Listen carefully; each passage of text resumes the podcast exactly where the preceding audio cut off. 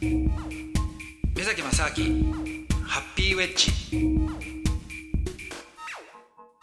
目崎正明です。えーアシスタントのドキドキキャンプ佐藤光です、えー本日もロシアについておしゃべりしていきます。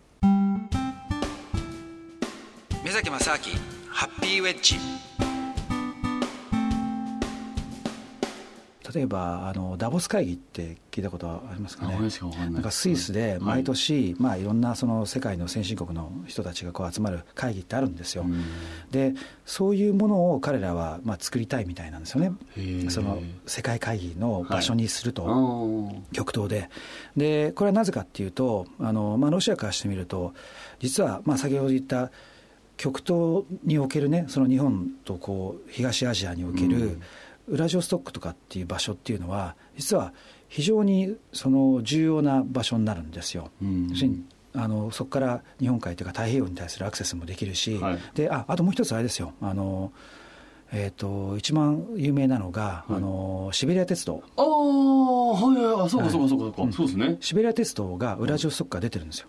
あウラジオストックからモスクワまで行くんですよ。はあはい、だからそういった意味でいろんなその物流とかの拠点としてもうん。あと港でもあるんですよねウラジオストックっていうのは。そうすると実はじゃあ中国が中国側からしてもうん。その日本海に何か物を持っていこうと思ったら、うん。実はそのウラジオストック経由で行かないとダメなんですよね、はいはいはい。でロシアを経由して、まあ、物流をこう持っていくっていう話なんで、はい。だから、えー、と彼らからしてみると韓国中国、ん。日本を特にね、この3国と、えーそこのけの主要のねうん。例えば日本だと結構ねお大企業の人たちとかがみんな招待されて、うん。あと韓国とかあの中国も。でそこでまあ経済会議をやったんですよ。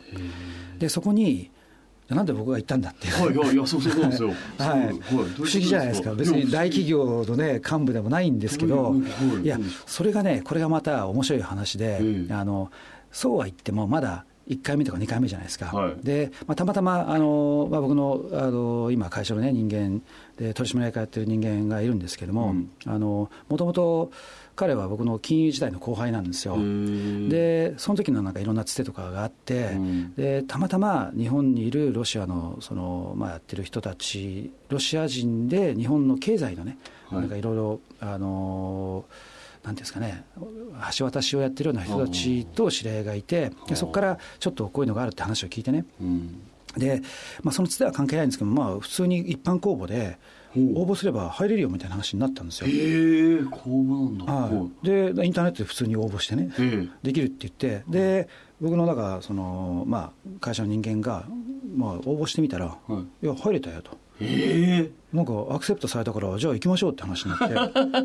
あそんあなあそんな感じでそんなそんなそんな感じでお気軽だったんであそうかってあじゃああのね僕もじゃあお僕もじゃあそれ応募するよっつって、はいで応募して、はいで飛行機とかも取ってでそしたら出発する2日前になったら、はいなんかいきなりメール1本来て、あのディクラインって、まあ、要はあのこれあのあなたをそのこの会議では、うん。あのまあ、招待できませんっていうのがね、え2 日前に来た二日前に？2日前に来たんですよ。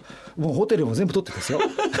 それで急に？急にですよ。それ？それでいやそりゃないだろうとか思って、うんはいちょっとおかしいからって言って、そのまあ、僕のその、ね、あの会社の人間がいろいろロシアの人間に聞いてみたんですよ、うんどうなってんだって。言ったら、いや実は寸前になって、あまりにも人気が出すぎて、いろんな人がもうバンバン応募来ちゃったからう、ん。向こうもパンク状態になって、それで、もう一回、OK って言った人にも、いや、だめだとかっていうメールを出しちゃったりとか、もうね、オペレーションがめちゃくちゃになってるんですよ。ね。で大体そらそんなあの経済会議とかまだい初めて、まあ、ほほとんど初めてだからちゃんとしたその組織になってないんですよ。オペレーションがちゃんとできてなくて。ー。でで僕もあと例えばじゃあ知り合いのねあの実は単語また単語の話になっちゃうんですけど、はい単語で単語はい。でロシア人の人とかもいるんですよ。でたまたまロシア大使館で働いてる、ね、女の子がいたんでちょっとその子に連絡してちょっとなんとかなんないの？って言って聞いてみたんですよ、はい。そしたら彼女が「ああこれね実は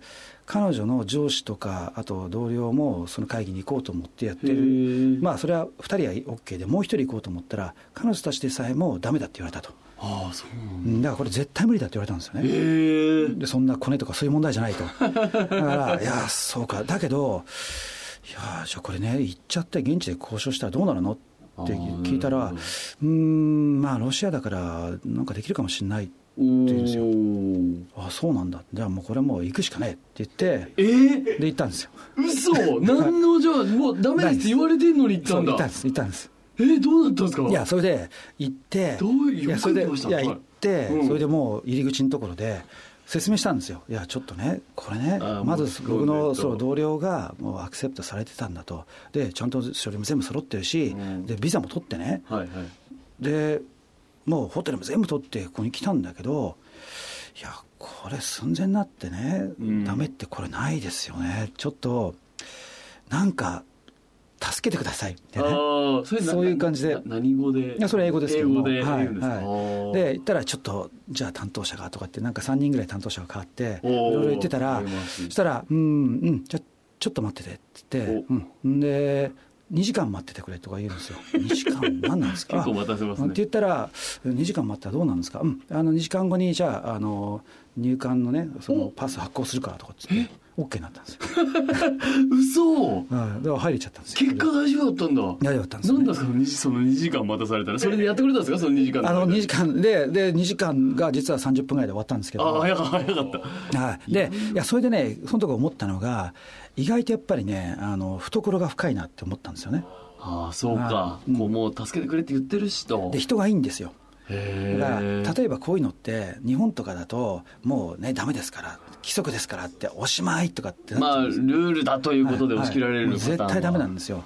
でも彼らは意外とそういう人情的なとこがねあっていやここまでいや日本っていうか来ちゃったんだしってまあ最悪はもうその会議は参加しないで、うん。その会議のね周辺の、まあ、来てる人たちの交流すればなんとかなるかなとは思ってたんであれなんですけどただいやそこまで来ちゃったんでっていうんでであとねあとね多分ねそこまでやる人いないんですよ誰も。そうか、はい。もうダメだって言ったらみんな来ないし絶対なんでダメだってなったのに来てんだっていう。そうなんですよね。日本から返事が来たって そんな感じですよ。なってるかもしれないあですね。そうです。よでそうまあ多分一人だけだと思うんですよそのことやったのはね。えーねえはい、だからじゃああったらいいやみたいな感じで。意外とそのねある意味でそこでロシア人のその懐の深さをまあ体感したっていうところがありましたよね。